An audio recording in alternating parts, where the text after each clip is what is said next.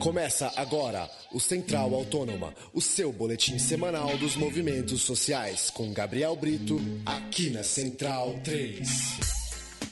Olá para você ligado no programa Central Autônoma, mais uma edição do nosso encontro para tratar dos movimentos sociais espalhados pelo Brasil. Central Autônoma toda sexta-feira em central3.com.br. Eu sou Paulo Júnior, tenho a companhia aqui nos estúdios de Gabriel Brito. Tudo bem? Olá, Paulo Júnior, tudo ótimo? Mais um Central Autônoma aí pegando esse ano só de reveses na vida brasileira, né? pelo menos pelo nosso ponto de vista. Programa de hoje a gente vai bater um papo com o Felipe Gruba, do Sindicato dos Petroleiros do Estado de São Paulo.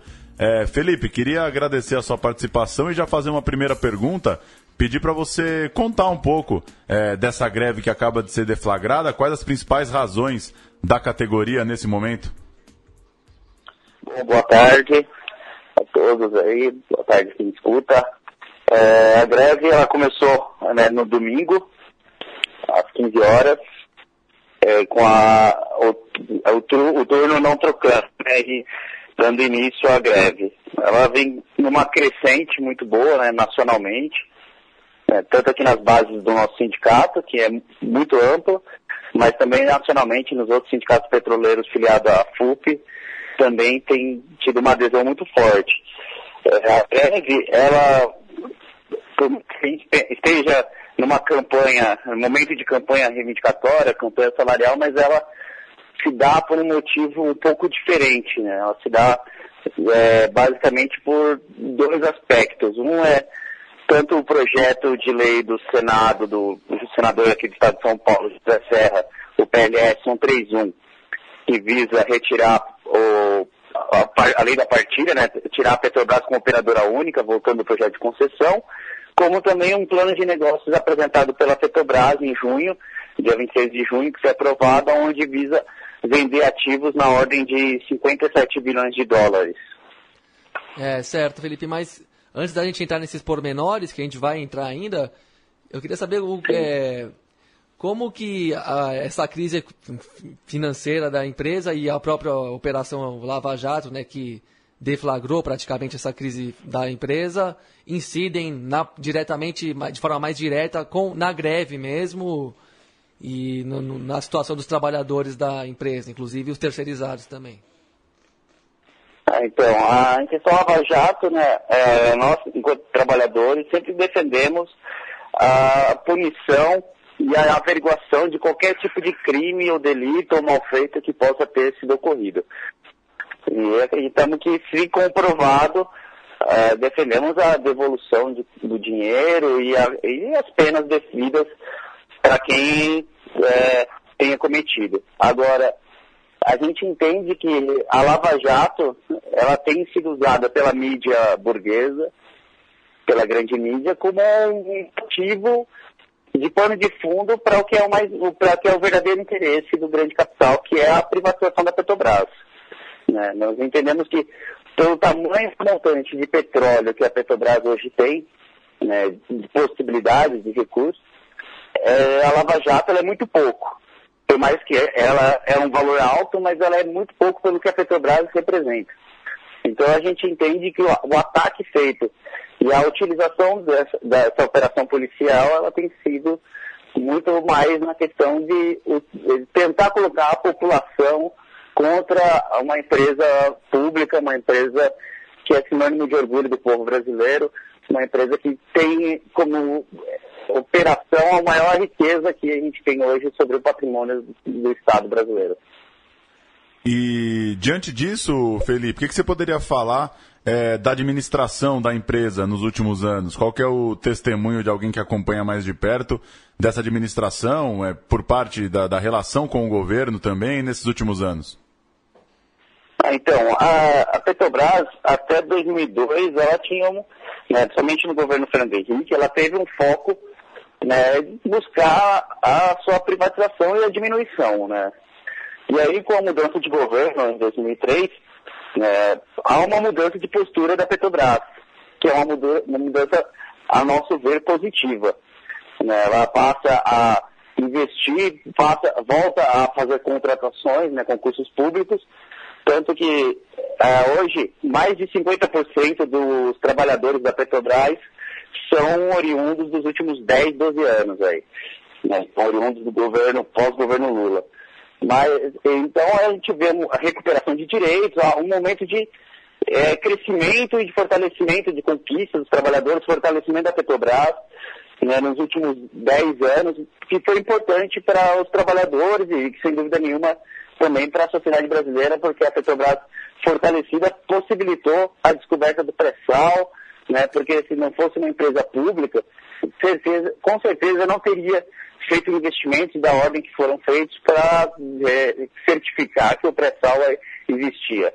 Né, porque o primeiro furo custou mais de 300 milhões e aí sabe que nenhuma empresa privada no mundo é, gastaria esse valor para descobrir se tem petróleo, ainda mais num país da América do Sul, um país latino-americano. Então, tem que ser uma empresa pública, estatal, para é, investir em tecnologia.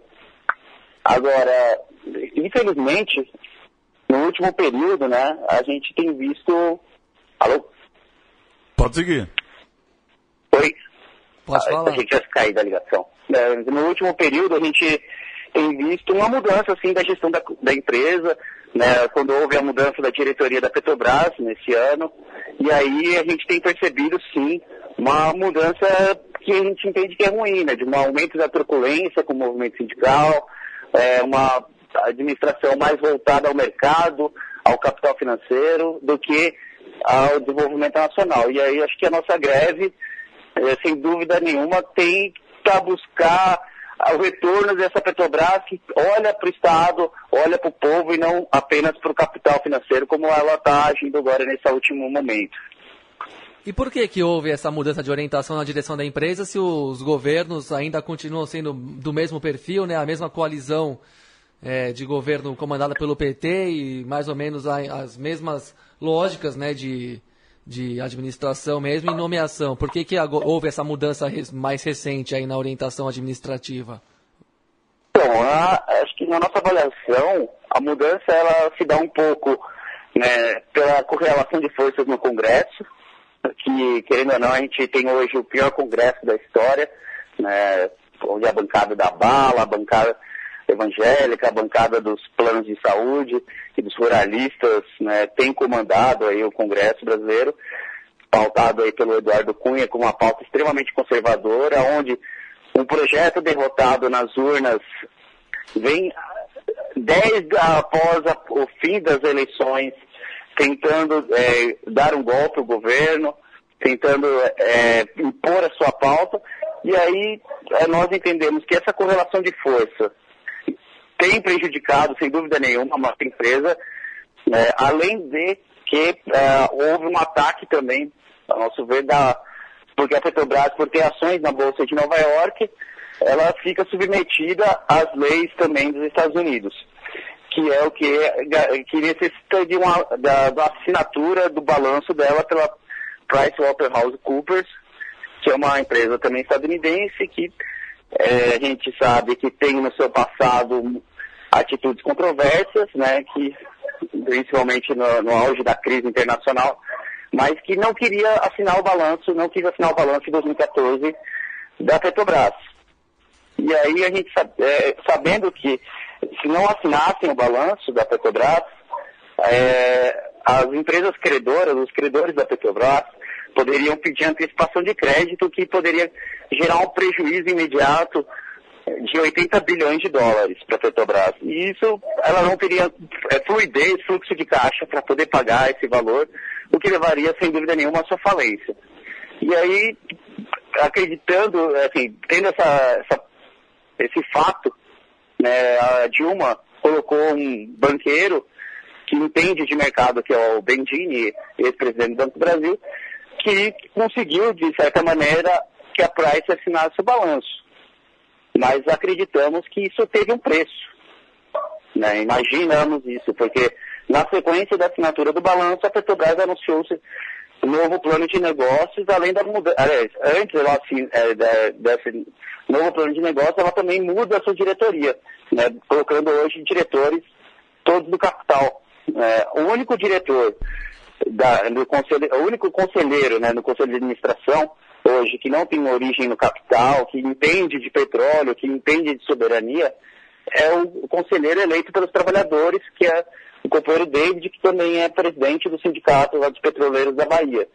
É o único que tenta fazer um debate pelo viés operário, pelo viés da soberania energética, sobre a importância da Petrobras enquanto empresa pública né, dentro do Conselho de Administração. Então a gente acredita que o, a, o fato da Price, naquele momento, não querer assinar o balanço, e a, além de ter uma conjuntura interna hoje muito difícil para o governo, leva a essa mudança de postura que é prejudicial para todos os brasileiros, é prejudicial para a soberania nacional, é prejudicial para os trabalhadores e para a Petrobras.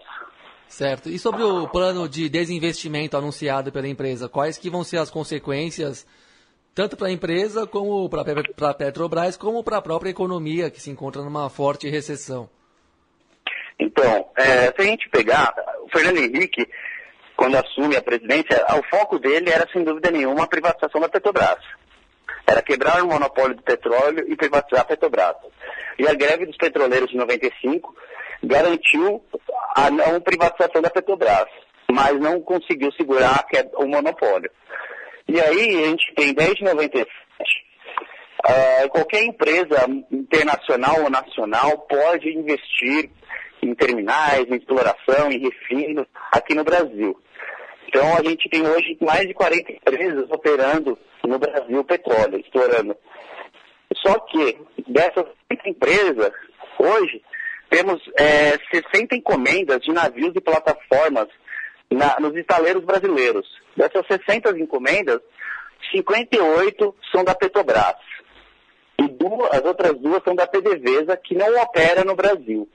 Então, há 20 anos que elas, essas empresas internacionais e nacionais de capital aberto, podem explorar aqui no Brasil, mas não construíram uma refinaria, não construíram um terminal aqui no Brasil, não construíram nenhum nos estaleiros nacionais, então eu não tenho dúvida que a redução da Petrobras ela vai impactar diretamente na economia, porque a Petrobras, é, pelo, no viés de Estado nacional, no viés de empresa pública, ela tem atuado é, na política nacional, de conteúdo nacional, isso gera emprego, gera tecnologia gera distribuição de renda aqui no Brasil, né? Tanto que hoje a Petrobras e as empresas que estão envolvidas na Lava Jato, elas representam é, mais de 16, ou representavam até o começo do ano, mais de 16% dos trabalhadores de carteira assinada no Brasil.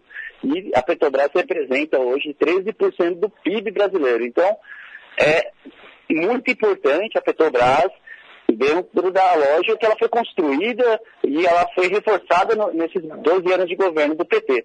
Agora, com o plano de negócios vindo em prática, eu não tenho dúvida que não vai, o pré-sal corre sérios riscos e a, os royalties para educação, o Fundo Social Soberano corre risco, é, toda a cadeia de exploração, de desenvolvimento, de geração de emprego vai correr risco. E a gente corre risco de transformar a riqueza que é o petróleo, né, porque, como dizem, os pessimistas dizem que o Brasil, no pré-sal, é, deve ter 100 bilhões de barris de petróleo.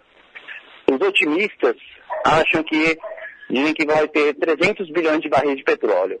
O que nos leva ao patamar de nos tornarmos o terceiro país no mundo em reservas de petróleo.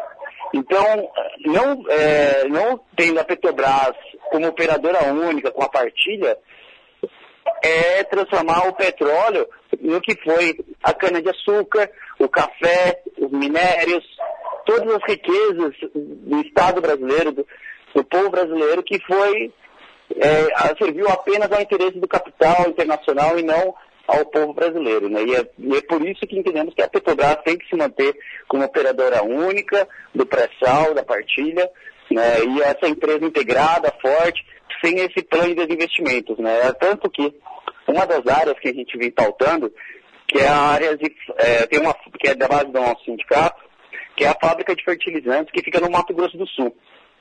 Essa fábrica está 80% concluída. É, e aí, devido ao jato e todos os problemas, a obra foi parada, né, o que gerou diversos trabalhadores terceirizados e um problema, inclusive, na cidade, né, onde ela foi feita a obra, que é na cidade de Três Lagoas, onde houve uma desmobilização muito grande.